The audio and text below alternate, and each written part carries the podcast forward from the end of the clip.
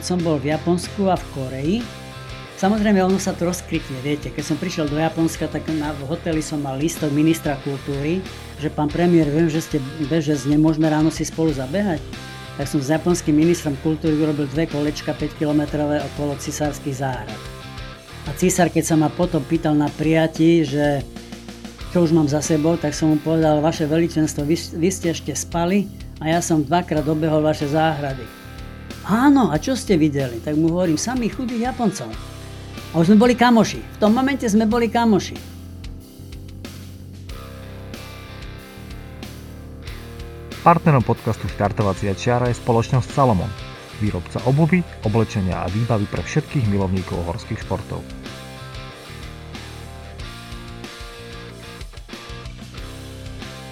Všetky dôležité informácie nájdete na našom webe www.štartovaciačiara.sk kde sa môžete prihlásiť ku odberu podcastu, aby ste nezmeškali ďalšiu epizódu. Ak máte námety k nášmu podcastu, návrhy na inšpiratívny príbeh či osobnosť, dajte nám o tom vedieť. Vaše maily môžete posielať na adresu podcast zavináč štartovaciačiara.sk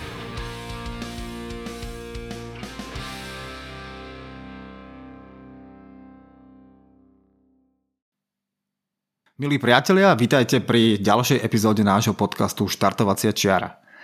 Dnešným hostom je človek, ktorý zabehol vo svojom živote 35 maratónov a popri tom stihol byť ministrom dopravy, premiérom Slovenskej republiky a ministrom zahraničných vecí. Táto kombinácia prináša určite veľa zaujímavých víziev, eh, životných zážitkov a práce so svojím časom a motiváciou, preto sme sa rozhodli, že e, do nášho podcastu v rámci dnešnej epizódy pozveme nikoho iného ako Mikuláša Zurindu, takže pán Zurinda, vitajte. Ďakujem veľmi pekne. Vítam aj vás.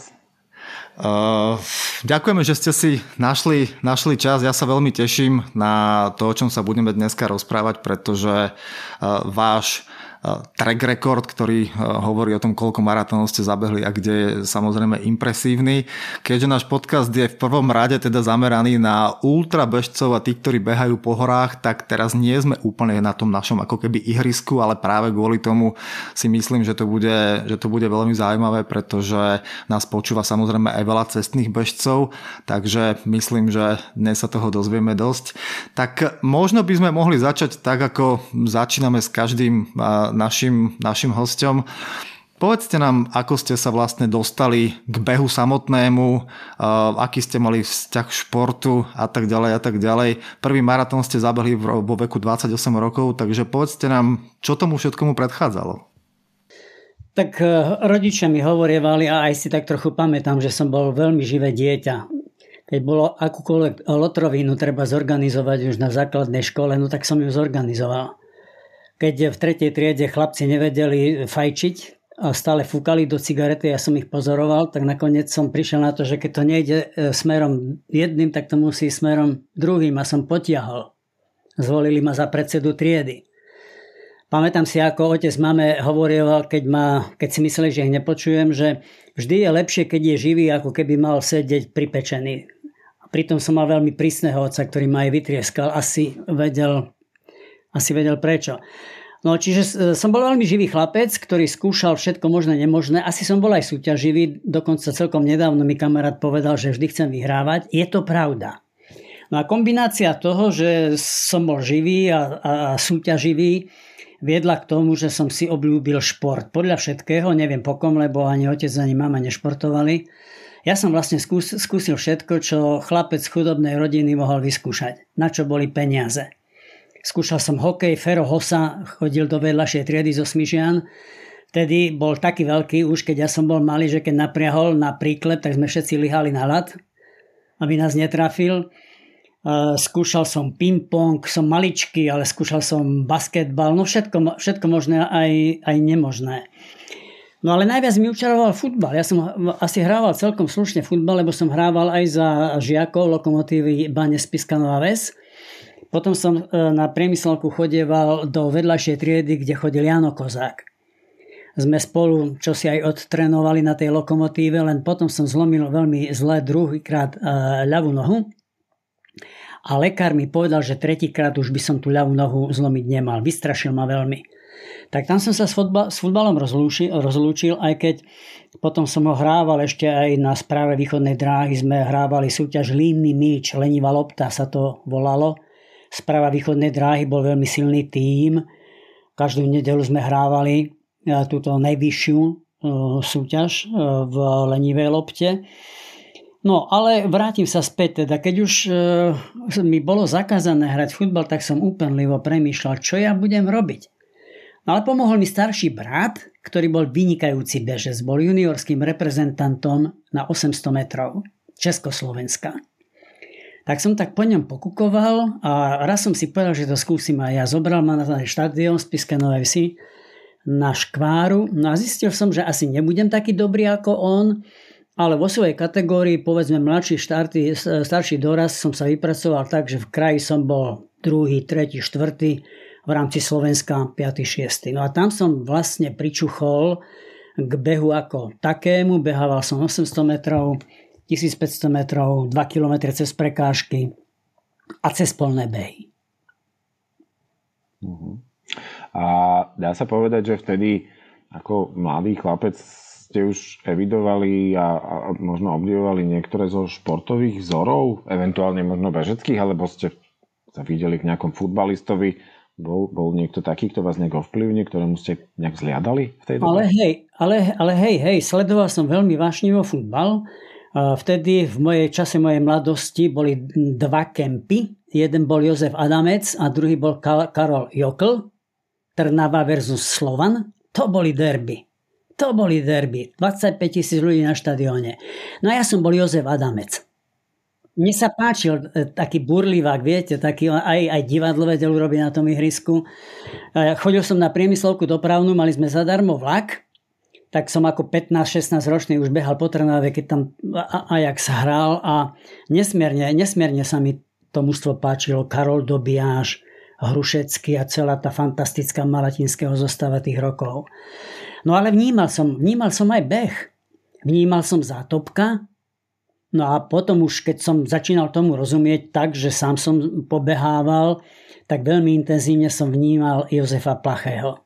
Dnes je to môj kamarát Jožo, ale to bolo niečo, viete, ako keď zrazu som zistil, že Československo má bežca, ktorý sa dokáže merať, viete, Európa, Amerika, keď boli tie mítingy.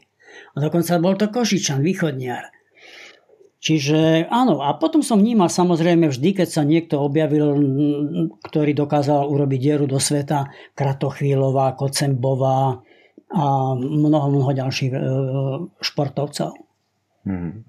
A vy ste spomínali v tej bežeckej, tých bežeckých začiatkoch, alebo tie vzdialenosti, ktoré nám hovoríte, 800 km, km a pol, 2 km cez prekážky.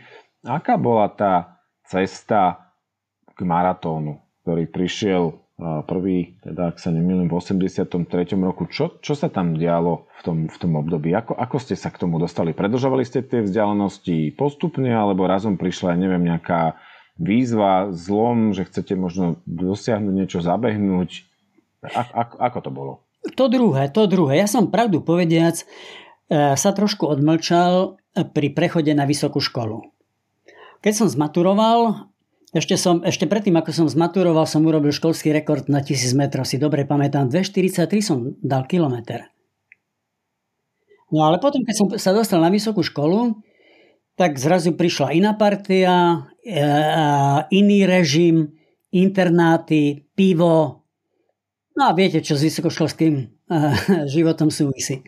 No tak poviem to tak slušne a decentne, ako, ako kresťanský demokrat, že som sa trochu tak od, odmlčal športovo. Aj keď nie úplne, lebo sme hrávali futbal ako blázni na tých internátoch. Aj, aj keď sme boli predtým celý večer na pivo, tak už sobotu ma, ma budili, sme museli hrať futbal. Rád som to hrával. A tu a tam som si vybehol. Tak ako za tých stredoškolských čias. Okolo Žiliny je veľmi pekné okolie a väčšinou som mal spolužiakov z Čiech a to boli 5 bojári a kadejakí orientační bežci, tak sem tam ma vyťahli. Takže takú bazálnu kondičku ja som stále mal. A si pamätám, že chlapci so mnou radi hrali futbal, lebo som všetko obehol a oni dávali góly. Čiže toto bola vysoká škola, kde som sa, pravdu povediac, ale teda systematickejšie športu nevenoval. Ale platí to, čo som povedal, čo bolo veľmi dôležité, že som si tú bazálnu kondíciu udržal. Dokonca na vojne, keďže som mal tú ľavú nohu takú doruntovanú, aj fyzicky, keby som vám ukázal, tak ona je taká tenšia ako tá pravá, No tak som mal tzv. C2 výnimku, nemusel som nosiť Kanady a nechodil som do tých vojenských služieb. No ale keď prišlo v lete, že máme možnosť ísť niekde behať volomovci do smatanových sadov, nejaké preteky, tak ja som ich vyhral o 200 metrov nad ostatnými. No a tí lampasáci zúrili, že som sviniar, lebo že aký som ja kripel. Zurinda, aký sa ty kripel, když vyhraješ smatanový sady. Čiže ja takú bazálnu kondičku som v zásade stále mal. No ale ten zlom, na ktorý sa pýtate, nastal, keď som sa zamestnal v roku 1980 po návrate z vojny na správe východnej dráhy na Klemensovej ulici. No a tam som objavil niečo, z čoho som bol hotový. Takú amatérskú partiu maratoncov. To bola náhoda, viete, profesionálne pri robote som sa s takýmito dispečermi zoznámil a slovo dalo slovo, že poď si zabehať s nami. Tak som si s nimi zabehal raz, druhý raz, tretí krát, zrazu som zistil, že oni chodia na maratóny. No to som si povedal, pána Jána, maratón, však to je disciplína, nie? Však to je, to je pojem, to je symbol. No slovo dalo slovo, ja som v 80. roku prišiel na správu východnej dráhy a ako ste povedali pred chvíľou, už v 83. som bol pripravený s nimi ísť na prvý maratón a dal som ho za 3.15. No čiže vďaka týmto mojim kamošom potom sme aj založili tzv. klub kondičného behu pri správe východnej dráhy. Viete, aby nám e, odborári prispeli na tepláky a na tenisky. No tak sme založili klub kondičného behu. Neuveríte, ale my sme predchodcovia od Tatier k Dunaju. Aby sme si zaslúžili tie tenisky a tepláky, tak sme politicky museli niečo raz za čas urobiť. No tak mi tiež vtedy do Gebule vošlo, že sme zabehli pri výročí e, oslobodenia sovietskou armádou, alebo teda ku koncu druhej svetovej vojny, sme desiati železničiari non-stop zabehli z Dukly na Slavín. Chápete to? Na kolene, bez veľkých ceremónií, bez veľkých príprav, mali sme dve vozidlá a sme to dali. Už tedy bola nejaká taká súťaž, si pamätám, že niečo podobné robili vojaci z Mikuláša a sme ich asi o 3 hodiny sekli, teda dali dole našim časom. No čiže tam bol ten zlom. Tam bol ten zlom, keď som stretol toho Maťa Holického, Jara Kníža a niektorých ďalších na tej správe východnej dráhy. No ja som zistil, že ten maratón mi neskutočne vyhovuje. Vy ste bežci, ste ultrabežci, bežci, trailoví bežci. Tak viete veľmi dobre, že na to musíte mať trošku aj predispozíciu, náturu. A ja som zistil, že mám dobrý základ, že mám dobrú náturu, ja som mal o čom rozmýšľať tie 3-4 hodiny, keď som behal.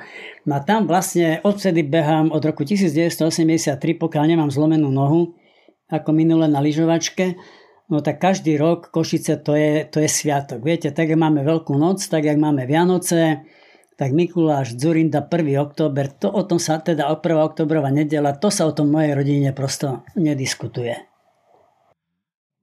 Myslím, že na svoj prvý maratón si asi každý bežec spomenie. Aké to bolo v tom 83. ešte teda pri takomto dobrom čase na, na, na prvý maratón? Ako ste sa, pamätáte si ešte, ako to vlastne, uh, ako ste sa vtedy cítili?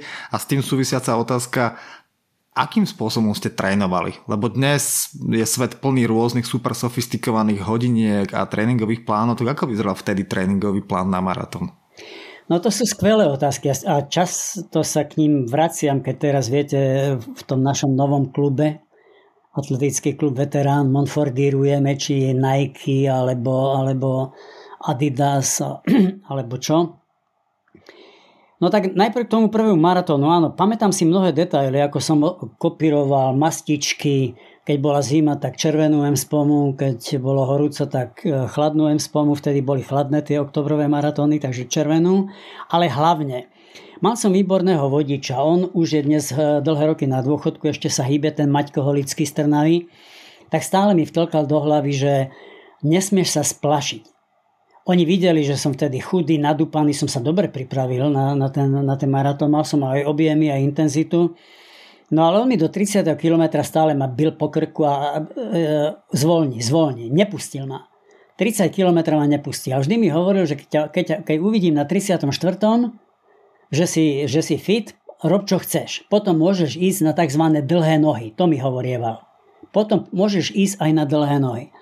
No tak aj bolo. Ja som tých 3.15 zabehol s prstom v nose. Eufória. Celý maratón bola pre mňa jedna obrovská eufória. Viete, ja som sem tam do tých koší zašiel aj ako chlapec. Ja si na ABB Bikilu dobre spomínam. Pre nás, pre chlapcov to bolo, viete čo to bolo? V Košiciach máme takéto svetové podujatie. Na Čierpinského si spomínam. Čiže tento prvý maratón mi kamaráti nedovolili sa zničiť. A ja im do smrti za to budem vďačný a každému jednému novému adeptovi vrátane mojej cerky, ktorá má už polmaratón, hovorím toto. Nesmieš si to zoškliviť. Nesmieš sa povracať na tom maratóne, lebo už potom sa na nepostavíš a to by bola strašná škoda. Takže Maťo Holický, vlakový dispečer, obyčajný chlapec z Trnavy, nekonečne múdry a milujúci tento bláznivý šport, je človek, ktorému veľmi vďačím nie len za to, že ma k tomu tak trošku inšpiroval, ale aj za mnohé rozumné rady, ktoré ja sa aj dnes snažím tlmočiť tým, ktorí o to majú, majú záujem. No a tréning, no behal som, počúvajte, behal som, jak sa dalo, tak som mal malé deti dve, veľmi mi záležalo, aby som žene tiež pomáhal. Neraz som behal v noci okolo Petržalky, vtedy ešte nebolo tak veľa aut, dostali sme železničiarsky byt na Luka 8, tak cez deň som behal po Draždiaku, tam bol, bol ešte zalesnený, viete, aj tá, tá hrádza bola zalesnená, to je, vyzeralo inak ako dnes.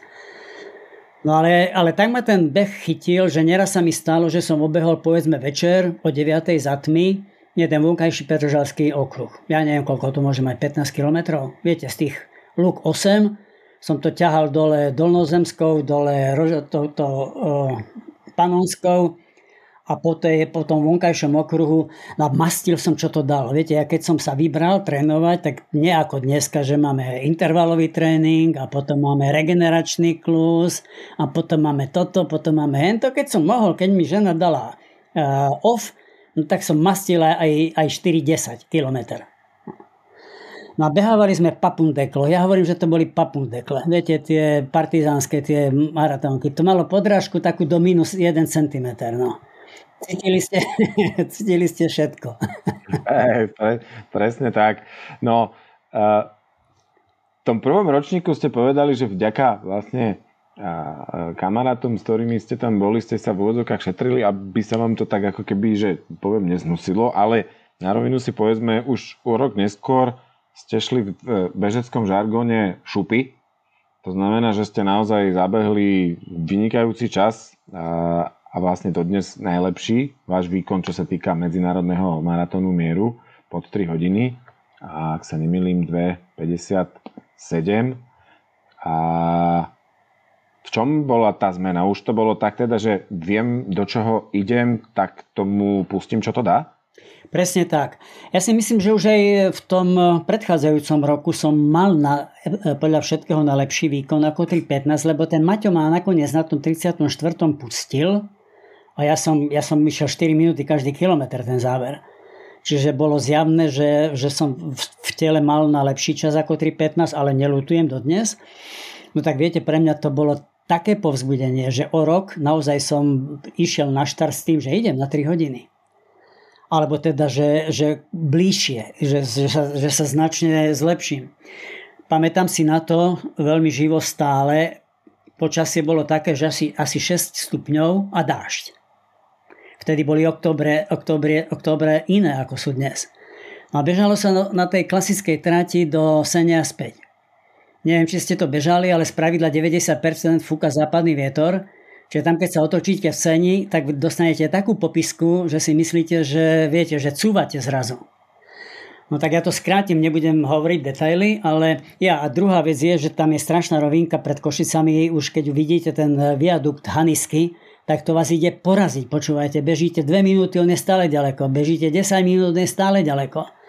Tak ja som, nie že, nie, že som dýchal, ja som chrčal. Tak, lebo som stále videl na medzičasoch, že atakujem 3 hodiny. Nemal som GPS a takéto srandy, to vtedy nebolo. Ale také bežné hodinky som mal. A ja som videl, že to tempo okolo 3 hodín držím. No a finále prišlo pri Priore, kde mi neznámy človek, ktorý tam stál, nechápem prečo v takom psom čase, mi zrazu len tak zakričal, že môžeš ísť pod 3 hodiny. Chápete to? Od Prioru do Čermela to sú ešte také, čo ja viem, 2-2,5 kilometra. No tak vtedy som myslel, že tam vyplujem dušu. Pamätám si na to, ako včera. Ja som chrčal. Chrčal, ťahal som, čo to dalo. No a v cieli sa mi nechcelo veriť. 2,57, 56, no tak je to krásny čas, ale a keby sme mali spraviť možno malú odbočku, nie je to váš najlepší čas. A hoci teda v, v rámci bežeckých tabuliek nie je zaznamenaný, ako ste sa dostali k vášmu najlepšiemu bežeckému času, keď trošku prejme malý exkurs na maratónskej trati? Áno, no samozrejme, že to, ten, ten čas 2.57 ma trošku namlsal a myslel som si, že to pôjde ešte do nekonečná. Ale vytriezvenie prišlo už o rok, keď som šiel 3.04. Vtedy som si naplno uvedomil, že som naozaj po 3 hodiny zabehol dobrý čas, že to nebude také jednoduché. No ale nič, s tými mojimi kamošmi som sa stretával, poriadali sme rôzne firemné cez Poláky, chodeval som na tie tzv. pouťáky po dedinách, viete, čo sú dneska v Trnavskom kraji, kraji a kdekade. Majcicho a Špačenská. Majcichovská desina. Áno, áno. No a, a dva roky na to, ale v Košiciach, som cítil, že som znova vo veľmi dobrej forme. No tak som to rozpálil s nádejou, že možno ten čas uh, 2,57 prekonám. Dlho to vyzeralo dobre, až ku, ku koncu už zača, začali byť problémy, lebo ten dáž bol intenzívny a keď sme behli na lokomotívu, kde bolo treba ešte prebehnúť e, viac ako jedno kolo, asi 500-600 metrov, tak som, som bol v úplnom šoku, lebo tá škvára bola taká rozmočená, že ja som nemohol urobiť krok. No a v cieli mi namerali 8 sekúnd cez 3 hodiny. No tak som sa temer rozplakal. Chápete? 8 sekúnd cez 3 hodiny. A tedy prišiel za mnou jeden kamož a mi hovorí, počúvaj, ty keď si v tomto psom počasí zabehol 3 hodiny, choď o mesiac do Trnavy. Na v Trnave o mesiac som zabehol 2,54. Naozaj, akože veľmi pekný, krásny čas, čo by za to dali dnes mnohí, lebo samozrejme dostať sa po 3 hodiny je taká, poviem, možno prvá magická hranica. Ale každopádne, keď sa vrátim k tomu medzinárodnému maratónu mieru a teda aby bolo jasné, prečo sa tak bavíme, aj sme to spomenuli v úvode, ale vy ste už členom, a to sme teda nepovedali ešte, ale členom diamantového klubu medzinárodného maratónu mieru, to znamená, máte za sebou 25, teda, alebo teda jeho členom sa stávajú ľudia, alebo teda bežci, ktorí za sebou, majú, za sebou majú 25 úspešných a, dobehov v rámci MMM. Vy ich máte dnes na konte 28 Mňa by možno ešte zaujímalo, keďže ste sa na, e, v Košickom maratóne zúčastnili aj v roku 89, 1.10., či vtedy už ako keby mesiac a pol pred 17. novembrom boli nejaké signály, že sa niečo deje, blíži, alebo, alebo ste nevidovali nič, že to bolo všetko tak, neviem, informačne alebo inak blokované? Na špeciálne si v súvislosti s MMM v 89 nespomínam. Ale spomínam si na uh, emotívnu záležitosť o mesiac neskôr, lebo veríte, neveríte, 17. novembra som sedel v nočnom rýchliku, ktorý opúšťal Československo a smeroval do Nemecka. Môj otec totiž mal životný sen, že raz v živote chce navštíviť buď Fatimu alebo Lourdes, také e, európske najposvetnejšie kresťanské putnické miesta. No a nechápem, ako sa to stalo, ale v tom 89. polovica mojej rodiny teda ten devízový prísľub a povolenie vycestovať dostala. Otec a ja s mojou ženou. Už brat nie, sestra nie a tak ďalej a museli sme nechať e, naše dve deti doma. No a keďže som e, už sa pretlkal francúzštinou, tak sme mali všetci z toho veľkú radosť, netušiac, čo sa práve o niekoľko hodín na tej národnej triede v Prahe odohrá. A keď sme sa vracali o 5 dní, lebo som nečítal noviny, frankov bolo málo, tak sme nekupovali noviny. A keď ráno sme si pretierali oči na Bilzoniaku na hlavnom nádraží v Prahe, kde ľudia nosili trikolóry a ampliono zaznievalo, že zveme vás na hrad, kardinál Tomášek bude mať, mať e, promluvu, tak s otcom sme pozerali na seba a ja som si myslel, že my sme nepili, že sme nemali peniaze, ale myslel som, že teda nám preskočilo. No takže keby som trošku chcel machrovať, tak by som povedal, že sme ten 17. november vymodlili v jaskyni Panny Márie v Lurdoch. Ja som ešte len chcel dodať, keď sme sa bavili o tom, že ako človek prežíva svoj prvý, prvý maratón, tak ja len teda v kontraste k tomu, k tomu vášmu a k tomu človeku, ktorého ste tam stretli, ktorý vám povedal, že to môžete dať pod tie tri, tak ja som svoj prvý maratón v živote bežal v 2008 v Košiciach a to, teda to už sa bežali tie dva mestské okruhy, takže to bolo tak. No a tam mal som dva zážitky, ktoré súviseli s tým, že ako zle to vlastne bežím, keďže som trénoval absolútne nekoordinovane. Tak prvý bol ten, e, keď som dobiehal prvé kolo pred tým Hiltonom, tak som ho dobiehal presne v čase, čo som v tej chvíli nevedel, keď dobiehal e, prvý, prvý bežec maratónu, aj niekto z Etiópie.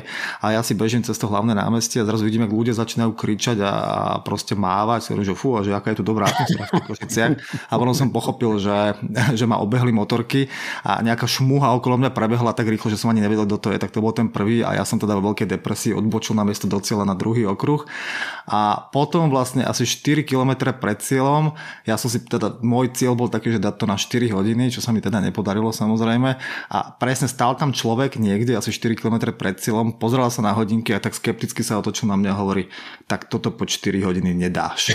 A ty ma úplne zlobil. Takže Nakoniec som to dal za 4.22 svoj prvý maratón, takže absolútne sa v tomto, v otázke prvého maratónu sa sami vôbec nemôžem zrovnávať, takže, takže možno to bol ten istý, akurát sa stal skeptickejším za tie roky, takže Mali ste, smolu, mali ste smolu na horšieho chlapa. Hej, hej, hej, presne tak. No.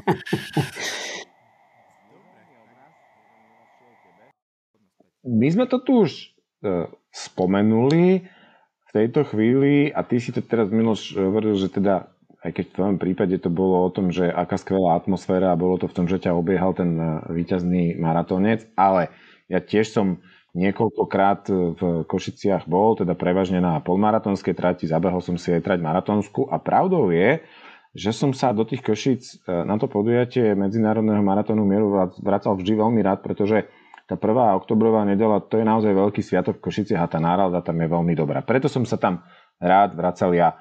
Čo pán Zurinda je to vaše uh, uh, ako lákadlo, alebo čo je to, čo vás opakovane už teda 28 krát dotiahlo do tých Košic? No, tak to bude asi súhrn viacerých, viacerých faktorov. Taká mozaika to bude. Ako som už povedal, ja si vždy nesmierne cením, keď aj my Slováci vieme niečo zorganizovať a niečo, niečo vzácne alebo cenné prinesieme svetu. No. Preto mi slzy vyšli do očí, keď Vlhova teraz vyhrala ten Globus. Preto mi slzy vyšli do očí, keď Peter Sagan prvýkrát sa stal majstrom sveta. Nebudem to recitovať všetko, ale, ale, ale to je dôležité. To je dôležité, aby sme boli sebavedomí, aby, sme neboli prikrčení, aby, sme, aby sa nám prosto dobre žilo. Medzinárodný maratón mieru to je prosto uh, náš brand. To je made in Slovakia. To prosto, to je najstarší maratón v Európe. Keď som Bushovi povedal, lebo aj ten zabehol raz maratón, mladý Bush, keď som mu povedal, stále sme sa doťahovali, my sme si chceli zabehať, no nedošlo k tomu, ale keď som mu prvýkrát povedal, že máme najstarší maratón v Európe, tak ho skoro vystrelo. Čiže to je taký jeden element, že keď máme takú perlu, no tak treba sa o ňu starať. A keď tam chceme e, ťahať, e, by som povedal, zaujímavých ľudí, no tak ja by som tam mal byť prvý, však konec koncov pochádzam zo Spiša. Čiže to, je taký, to, to, to bol taký prvý motív prispieť k tomu cennému, peknému, historickému a pritom aj perspektívnemu. Eh, Poďalšie, postupne som spoznával ľudí, ktorí sa o ten medzinárodný maratón mieru starajú, ale aj bežcov. Mám dnes neskutočne krásne vzťahy, povedzme s Petrom Polákom. Neviem, či ten Peťo zabehol 205 alebo 206 košičákov Mám vynikajúce vzťahy s špičkovými bežcami, ale aj s hobíkmi, ako, ako som ja, ktorí ale behávajú stále ešte okolo tých 3, 10, 3, 15. Nebudem ich menovať všetkých, lebo to nemá veľký význam. ten víkend maratónsky je pre mňa fiesta. Prídem tam už piatok, v odkedy som členom Diamantového klubu, tak sa snažím zúčastňovať ceremónie príjmania nových členov, pretože nás je len stále nejakých 55, ja som mal tuším 50. To je pekná ceremónia v sobotu do poludnia, potom sa idem zaregistrovať, potom idem na večeru s mojimi piatimi najlepšími kamarátmi, dáme si kopu špagiet, potom zabehneme a potom máme po obede v nedelu vyhodnotenie už s pivom a tam každý odrapoce svoje zážitky. Je to neskutočne pekné. Je, schádza sa na takých 30-35 a to je už rodina. Viete, to je rodina v dobrom aj v zlom. No čiže to je taký ďalší pohľad na medzinárodný maratón mieru. No a poďalšie, viete, čím som starší, tým viacej si uvedomujem e, význam tradície. Tradícia to sú korene. A keď máte, máte tie korene pevné, tak vás bárs čo nevyvráti. Viete, fúka. Dneska fúka raz z, z Číny, raz z Ruska, raz z odtamtiaľ. A slabšia povaha bez koreňov, viete, to sa rozkyvete, padnete ani neviete ako. Nesmierne sú dôležité podľa môjho názoru pre, pre normálneho človeka alebo človeka, ktorý chce zostať normálny. Korene, tradícia. Nemusíme tomu hovoriť, že konzervativizmus alebo čo ja viem čo. No tak to, ono to išlo v mojom prípade tak prirodzene. Ja som si nepovedal na začiatku, že zabehnem 25 krát v Košiciach. To mne ani nenapadlo. Nehovoriac o tom, že som netušil, čo moje kolena a bedra a tak. Len postupne som sa k tomu prepracovával, že chlapča, no keď si zabehol 15 krát, tak to škoda nechať. Prečo sa máš trepať niekde na Honolulu do tramtárie, keď to máš tu pod nosom? Ja nie som zberateľom, nie že by som nemal peniaze na to, že pôjdem do Ríma, do Paríža, kde kade viete do, do Berlína. Ale zrazu to tak vo mne dozrelo, že kultivuj a pestuj to, čo máš pod nosom, čo patrí k tvojej tradícii, čo patrí k tvojmu národu, čo patrí ku tvojej krajine. A, myslím, že, si, že som urobil dobre, pretože sa stále cítim stabilným, nerozkývem a hoci čo. Zažil som v živote aj v zostupy, ale aj poriadne po papuli. A zdá sa mi, že všetko je v poriadku, tak, jak má byť. A čím som starší, tak si uvedomujem, aké je nesmierne dôležité zostať normálny. Rozumiete? Môžete byť profesor, môžete byť premiér, môžete byť komisár, môžete byť bárs čo, ale keď vám švacne v hlave, keď vám prepne, keď sa, keď sa zrazu zbláznite sám zo seba, no tak to je konec. To je smutný príbeh pre vás, pre vašu rodinu, pre vaše okolie, pre širšie spoločenstvo. No a to všetko, keď teraz dám dokopy, tak si myslím, že by vám mohlo poskytnúť obraz toho, prečo som verný tomu košickému maratónu. Nehovoriac potom už o takýchto veciach, viete, že prišla aj spätná väzba. Ja, som si, ja mám fanúšikov v Košiciach. Kopu srandy som tam zažil, aj skoro ma chceli byť, ale to sú zriedkavé prípady. Ale ja mám tam kopu fanúšikov, babičky, detkov, viete, to všetko je v oknách alebo na uliciach.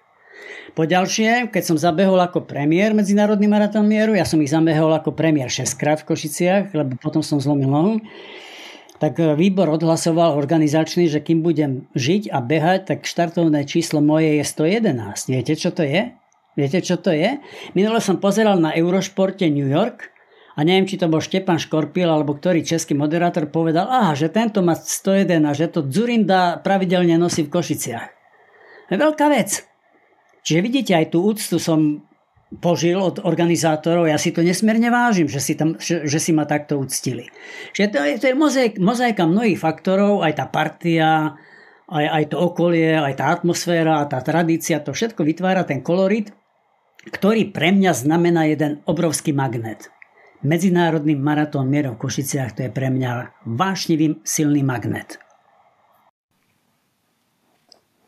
Ďakujem. No. Veľmi pekné. Myslím si, že ste to veľmi pekne opísali a, a, a verím, že je dostatočne zrozumiteľné, pretože tie dôvody sú naozaj jednoznačné a veľmi, veľmi ľudské, tak by som to povedal. Že naozaj krásne myšlienky. Vo svetle toho asi ročník 2020 poznačený súčasnou situáciou bol trochu iný keďže sa zúčastnilo medzinárodného maratónu mieru len obmedzené množstvo bežcov. Ako ste to vnímali? Predsa len asi aj atmosféra, skromnejšie podujatia a tak ďalej, ale tradícia samozrejme bola udržaná. Aké máte v nej z toho 2020? No tiež emotívne. Tiež emotívne, lebo vedel som, že je zle. Nebol som si istý, či to Braňo Koniar a jeho partia teda neodpískajú, nevzdajú.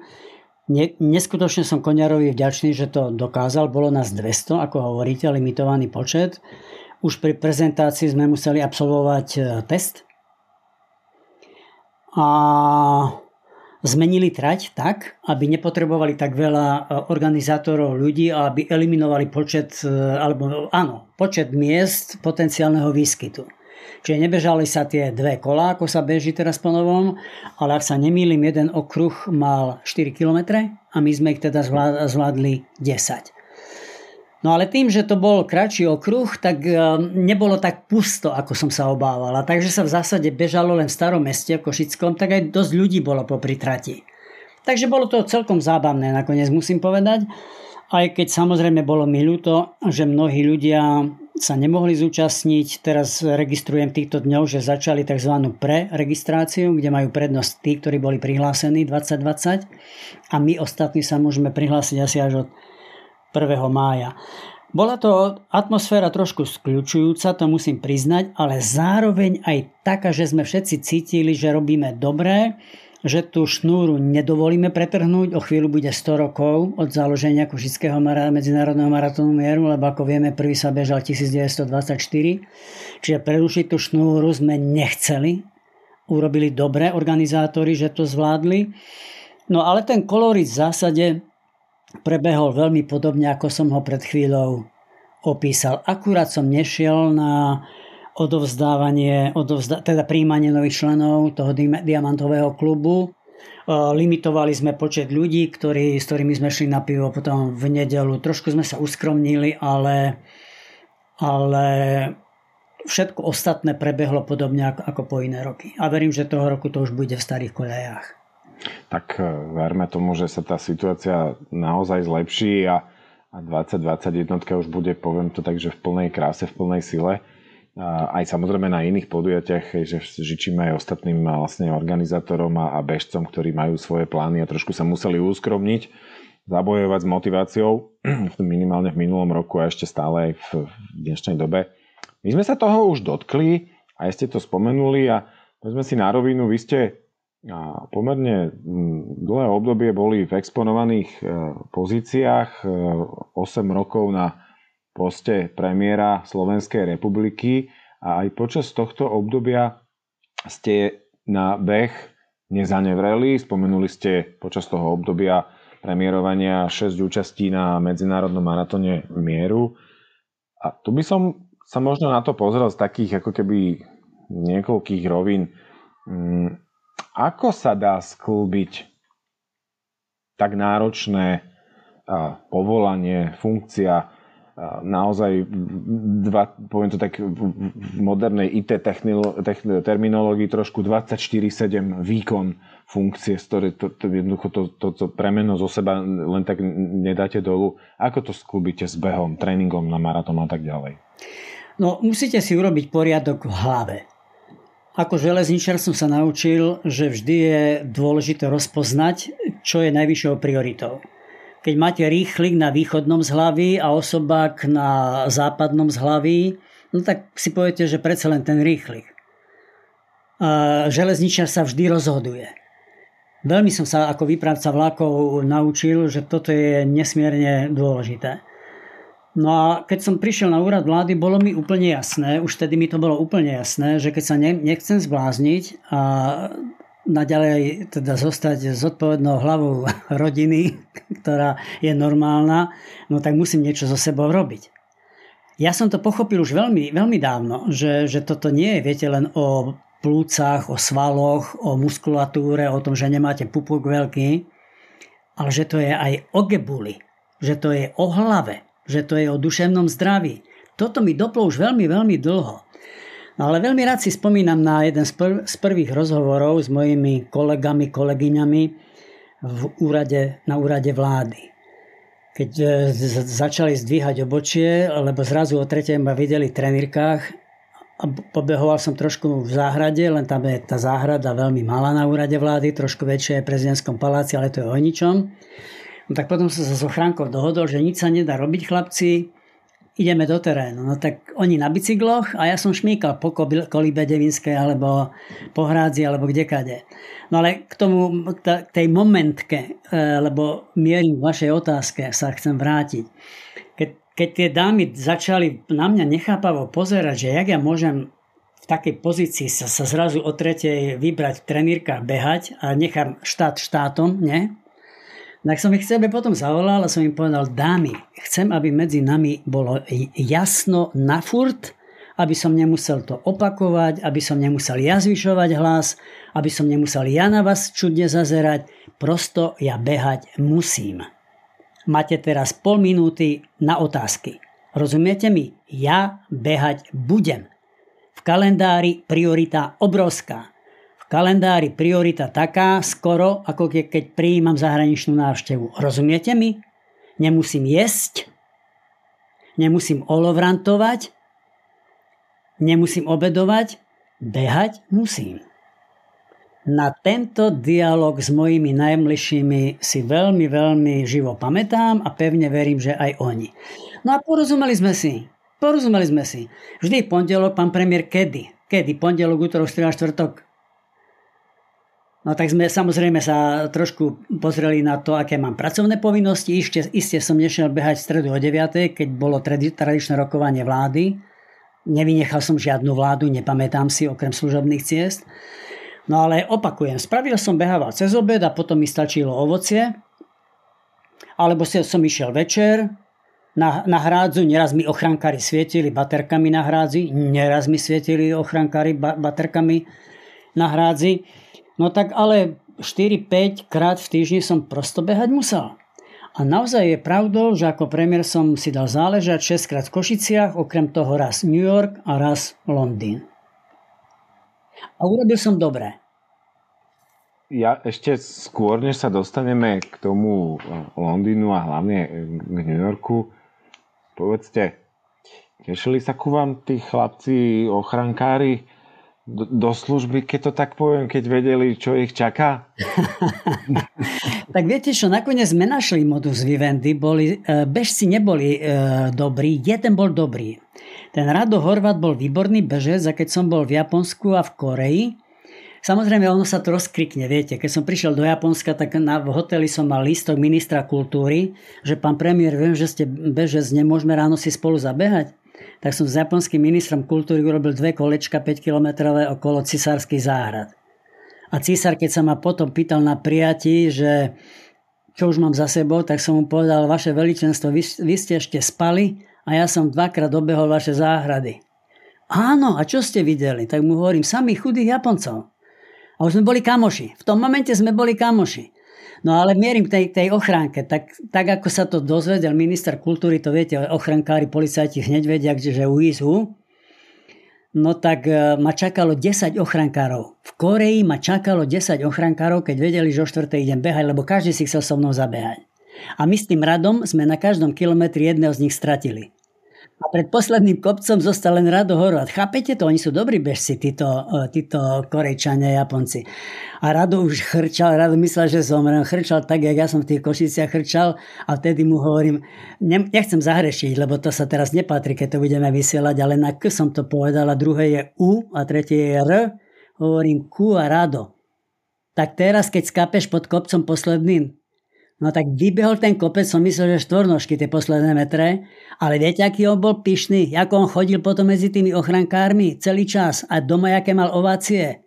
Môj ochrankár beže porazil 10 Korejčanov. No ale mnohí z nich potom uh, väčšinou chodili na bicykli. No na Sklieský dom nemali šancu. Keď som chytil rapel zo starého Smokovca, nemali šancu. Ale bicykle. Nosili si bicykle, vedeli sa zariadiť. A boli výborní lyžiari, lebo ja som pomerne vášnivo aj lyžoval mám taký pocit, že hej, že boli, že boli happy. Ja mal som takto športovo založených, e, žiadnych svalovcov, ale takých dobre športovo založených chlapcov. Rád na nich spomínam.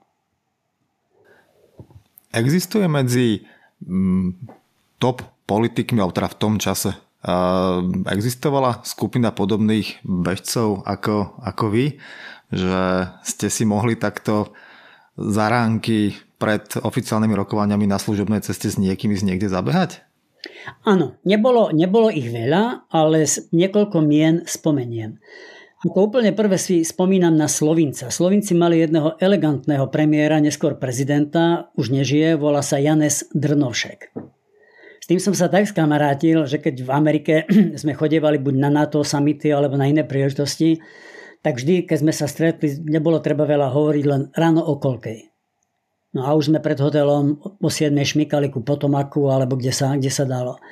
Behal som s ním v Ljubljane, behal som s ním pri Brde, pri jazere, behal som s ním o Vysokých Tatrách. To bol, to bol elegantný človek, výborný politik, 5 jazykov, bežec, Janes Drnošek. Nesmierne silný bežec, aj keď nezabehol žiaden maratón, ale neviem, či v tom čase by som ho zdolal na 10 km, bol Anders Fogh Rasmussen, neskorší generálny tajomník Severoatlantickej aliancie. Aj sme poližovali vo Vysokých Tatrách, behal som s ním v parku Tivoli, behal som s ním na na hrádzi Petržalskej spadol, lebo po snehom bol ľad, rád na to spomína. Joška Fischer, zelený, má taký pupok, ale on, on pol roka nemal pupok a pol roka mal pupok. Ale tiež som si s Joškom Fischerom zabehal. Španielský bývalý premiér, tiež 8 rokov slúžil, Jose Maria Aznar. Je, je veľmi dobrý bežec. No a keď som končil, teraz ešte rozmýšľam, či som na niekoho nezabudol, keď som končil, tak som sa spoznal s mladým takým fičúrom, Fínom, ktorý robil železného muža a ktorý v čase, keď sa stal premiérom, mal môj vek. Ja som teda po 8 rokoch mal 51, a on vtedy asi tak 42-43, no a ten vtedy zabehol maratón za 3,20. A s ním už som mal čo robiť, keď som si išiel zatrénovať. Keď som ja odchádzal, on prichádzal, už som mal čo robiť. No potom sme sa stretli ako ministri zahraničných vecí tak sa mi stiažoval, že, že nie je, e, stravuje sa podľa učebníc, e, mení trénerov a, ne, a nezabehnúť pod 3 hodiny. No tak uh, moje ego vtedy veľmi, veľmi rástlo. Ale Alexander Stub bol asi najsilnejší z tých mojich, z tých mojich parťákov. Dodnes, keď idem do Madridu, tak napíšem Aznarovi, že Jose Maria dáme v parku. A je to, je to, je to výborný, výborný pocit. E, jediné, čo ma mrzí, že sme teda si nezabehali s Bušom, vždy sme si hovorili, že, že si zabeháme, ale ako si k tomu nevyšlo, ale aj s ním mám emotívny, pekný zážitok spojený s touto našou vášňou. Keď som ho navštívil v roku 2006 e, so zlomenou nohou, ja som zlomil nohu pri lyžovačke na Kisuciach. Nechcel som tú cestu zrušiť tak som tam prišiel k nemu na vozíku a o barlách a vtedy premiéry si, alebo teda prezidenti premiéry si vymieňajú darčeky, tak som od neho dostal topánky bežecké s jazyčkom, na ktorom je aj slovenská, aj americká štátna vlajka a bežecké tepláky s vlajkou Slovensko a Česko. Tie topánky sedia na milimeter. Na milimeter. Tak mu hovorím, počúvaj, teraz vidím CIA, aká je kvalitná informačná služba. Bolo to, bolo to milé od neho. Keď sme pri tých emotívnych zážitkoch, tak e, vy ste počas e, svojej premiérskej funkcie zažili ešte, ešte jeden. E, bolo to, zúčastnili ste sa New Yorkského maratónu v roku 2001 a všetci teda vieme, čo sa stalo v New Yorku v roku 2001. Ten maratón bol veľmi krátko potom, čo sa vlastne udialo. Tak skúste nám, a určite si môžu byť všetci istí, že to nebolo ako, ako po iné roky, tak skúste nám opísať, že ako vlastne tá vaša cesta tam, ako to celé vlastne prebiehalo. No, e, bol to mimoriadný rok. Ja som sa teraz tak úkosom pozrel aj do mojich poznámok a naozaj som v Košiciach v roku 2001 nebežal. Neviem už, čo to bolo. Trošku sa hambím, ale mal som aj trošku pupok. A keď padli dvojičky, tak som začal upenlivo rozmýšľať. So mnou to otriaslo. Lebo ja som bol na ceste do Kanady, kde som mal vykonať oficiálnu štátnu návštevu a zmenili mi e, Otavu na Montreal, pričom s premiérom som mal iba raňajky, ja som sa vrátil domov. Ale videl som, keď sme, lebo, e, lebo ten, e, tá, ruský aeroplán nedokáže preletieť cez Atlantik, tak vždy sme tankovali v Reykjavíku, v Keflavíku na Islande. A práve som nasadal do lietadla, keď som videl tie obrázky v televízii, v tom salóniku. Myslel som, že nejaký, nejaký blbý sci-fi film, alebo čo púšťajú. No a v lietadle sme nemali také navigačné zariadenie, ako máme dnes, telekomunikačné, tak mi kapitán poved, nevedel povedať, čo sa deje, len mi zrazu prišiel do kabíny povedať, že nás odklonili z Otavy do Montrealu, už som vedel, že niečo je zlé. Prežíval som to veľmi emotívne a potom som nasledujúce dni premýšľal, ako sa s tými e, e, obeťami, alebo teda pozostalými po nich solidarizovať, ako sa Slovensko ako krajina by mohla s Amerikou solidarizovať. Predsa len sme mierili do aliancie, ja už som mal výborné vzťahy v tom čase e, s americkými prezidentami. Ja som mal dobré vzťahy aj s Clintonom, aj s Bushom.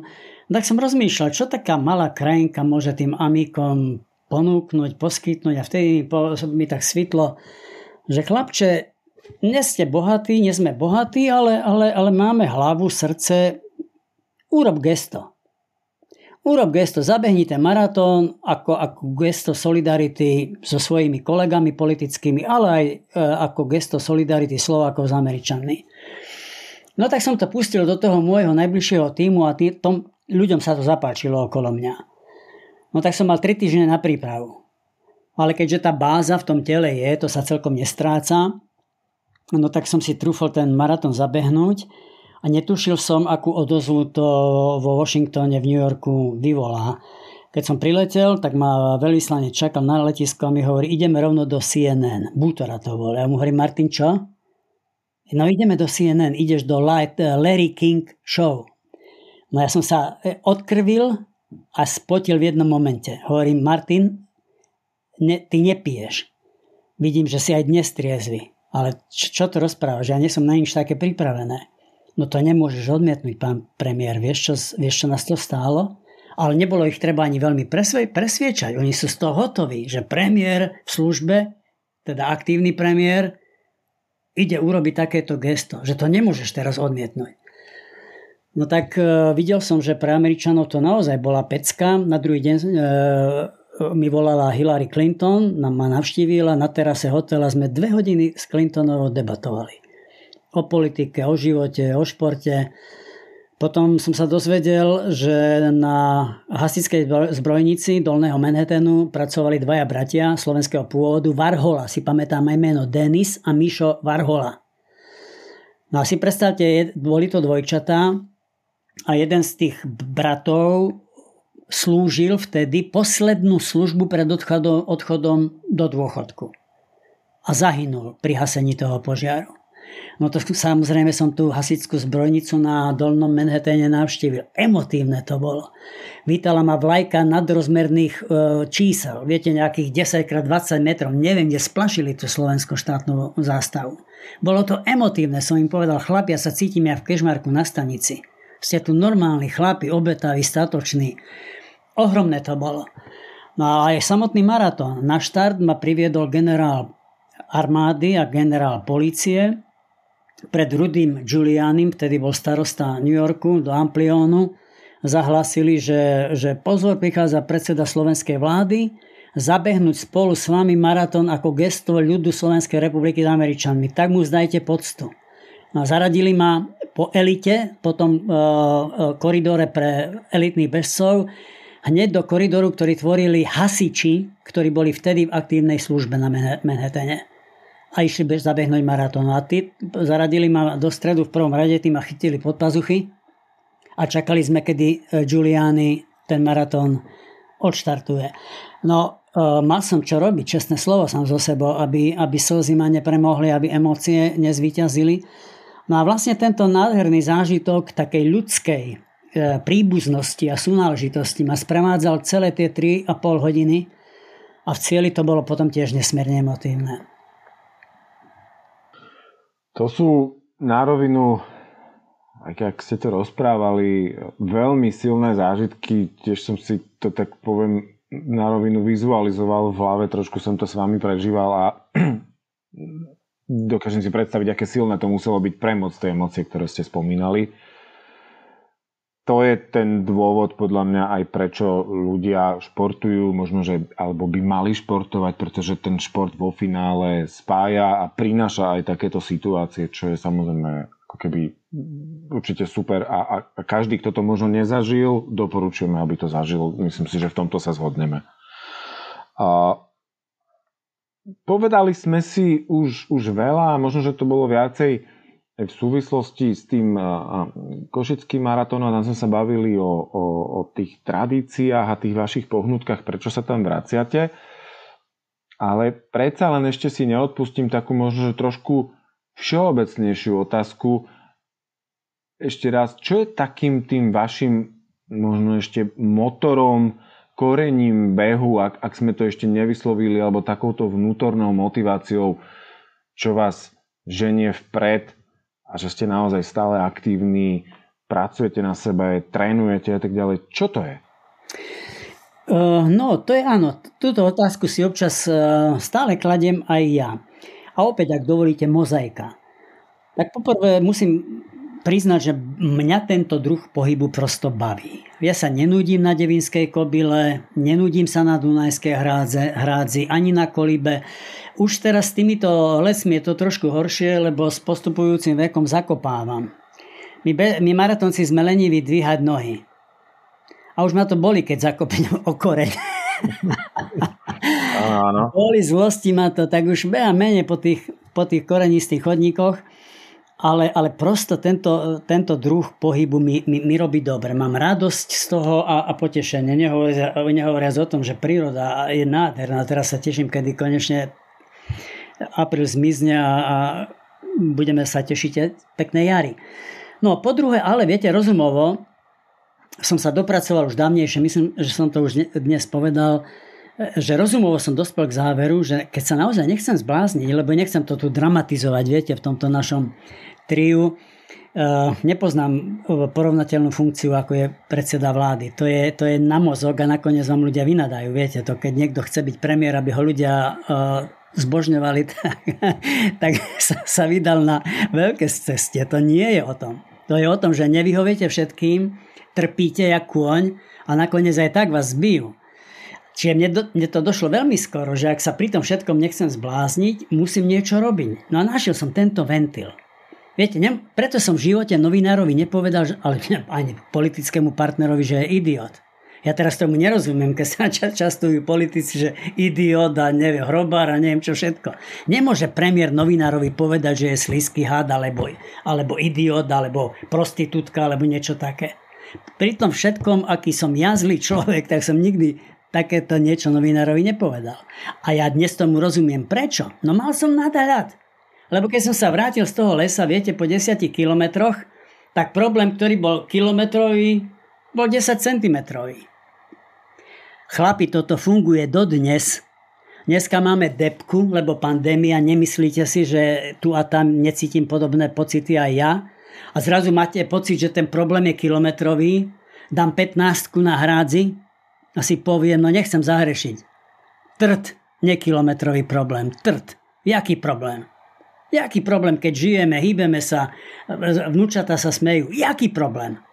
Jaký problém? Čiže toto je nesmierne dôležité pre pochopenie toho, ak chcete zostať normálny, musíte mať ventil. A ak sú, ak sú majstri sveta, ktorí majú lepšie ventily, rád sa nechám poučiť. Ja môžem len svedčiť. Tento aerobný pohyb, tento vytrvalostný beh je famózny, famózny ventil. No, čiže to je taká, taká druhá čriepka do tejto mozaiky a napokon je tu tretia, ktorá ma žení, ako ste povedali, ja stále aj vo svojom veku, ja sa ešte stále chcem porovnávať. Ja sa chcem byť, chcem súťažiť. No a ešte som trafil na takého trénera, ktorý, ktorému keď poviete, že idete do klubu, lebo beháte pre radosť, tak začne rehotať. Zadržiava a potom sa začne rehotať. On nám hovorí, že heslo nie je dôležité zvíťaziť, ale zúčastniť sa je postavené na hlavu. Že, že to je šibnuté heslo. Dôležité je zvíťaziť. Dôležité je brať Vavríny. Karol Petec. To je bojovník, to je winner. On musí vyhrávať. No ale viete čo, prečo nie? Ja už som vyhral ČSOB polmaratón na 60 rokov, mal som radosť. Na tej bedni som sa cítil ako šampión. no a bol som v Košiciach tretí na 60 rokov, tak asi vám nemusím siaho dlho vysvetľovať, čo mi chodí porozumie, ako mám ešte ja takú privátnu, privátnu metu. No. Ja to poviem nahlas, lebo čo ja viem, prečo by som to skrýval. V Košiciach som bol tretí na 60 a začal som v sebe pestovať túžbu, že raz by som tam kategóriu chcel vyhrať. To by bol parádny záver mojej košickej anabázy. Vyhrať takú kategóriu nad 70. Keď pán Boh dá, že budú, poslúchať nohy, tak ešte potrenujem.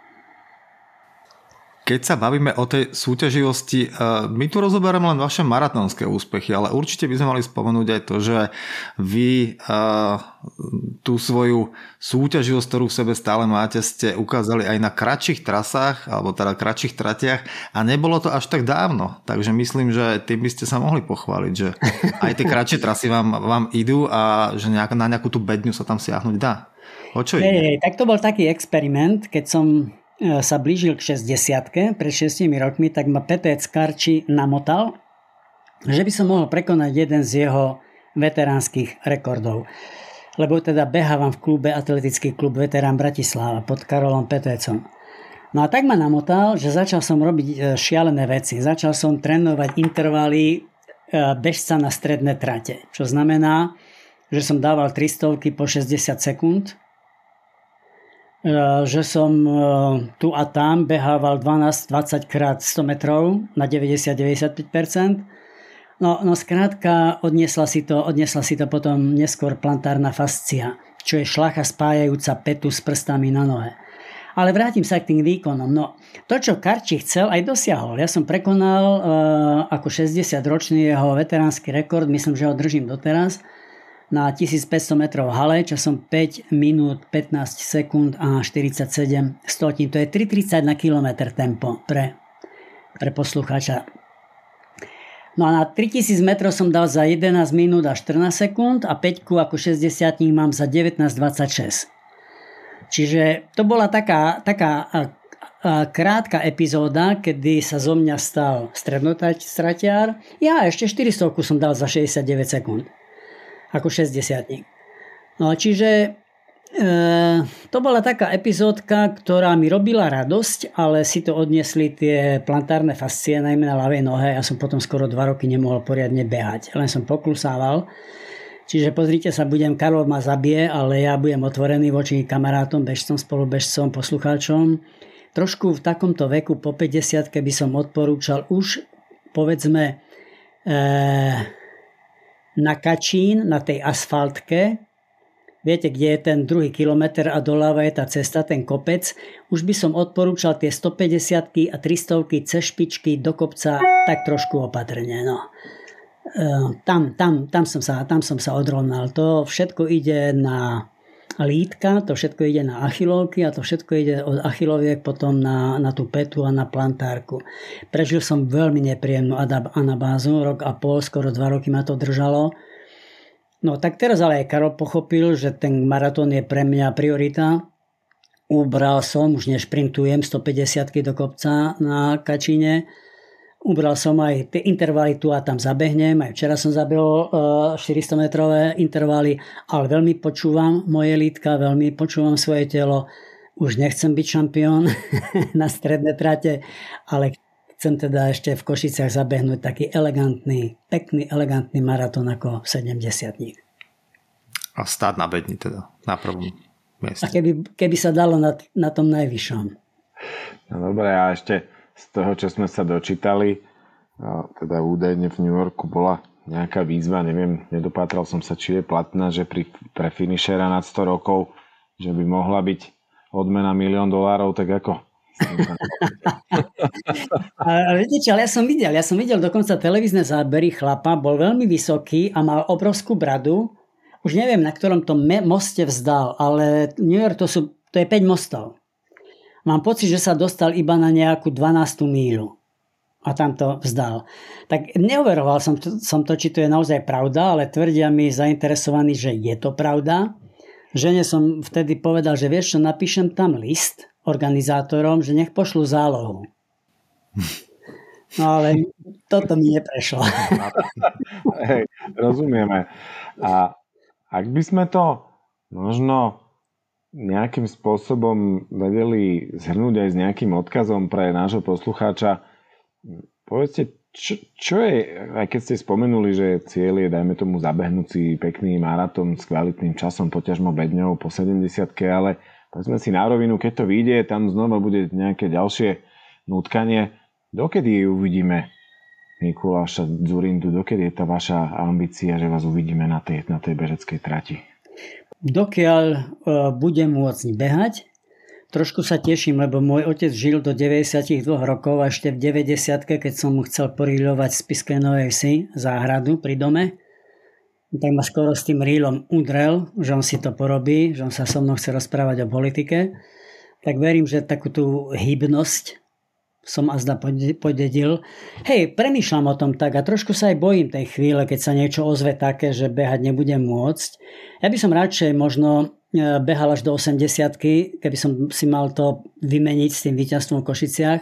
Najlepšie by bolo jedno aj druhé, ale chcem behať dovtedy, pokiaľ mi to telo dovolí Chcem chodiť aj na verejné bežecké podujatia, pokiaľ nebudú kvôli mne musieť robiť výnimky, že budú naťahovať, viete, deadline. V Košiciach je limit, ak sa nemýlim, 6 hodín. No tak e, pokiaľ zabehnem povedzme v tých Košiciach do 5 hodín, tak e, budem chodevať aj, aj do Košic. Chcem chodevať aj do Košic, ale tak, aby to bolo dôstojné, aby som si už potom tak, aby to nebola karikatúra behu. A verím ale, že vďaka tej normálnosti, ktorú beh upevňuje, odhadnem ten moment, keď už povedzme na tie preteky chodiť nebudem, ale do Pečnianského lesa, alebo na moju obľúbenú devinskú kobilu, alebo na kolibu, že si prosto vybehnem. Pomaličkým tempom, aj 7 minút kilometr, ale takých 8-10 kilometrikov, keby som tak mohol ešte do 80 fú, tak to by bola paráda. Lebo viete, to už, to už naozaj v konečnom dôsledku nie je o tom metáli a ono naozaj to u mňa nie je v konečnom dôsledku o tom metáli, toto je životný štýl. Je to možno kliše, je to možno floskula, podľa mňa každý ten nejaký životný štýl máme. Nie, pre niekoho je to cigaretka, pivo, pre niekoho je to koncert, populárnej hudby, pre niekoho sú to letné festivály, každý, každý, každý, každý sme rôzny a v tomto je život veľmi pekný.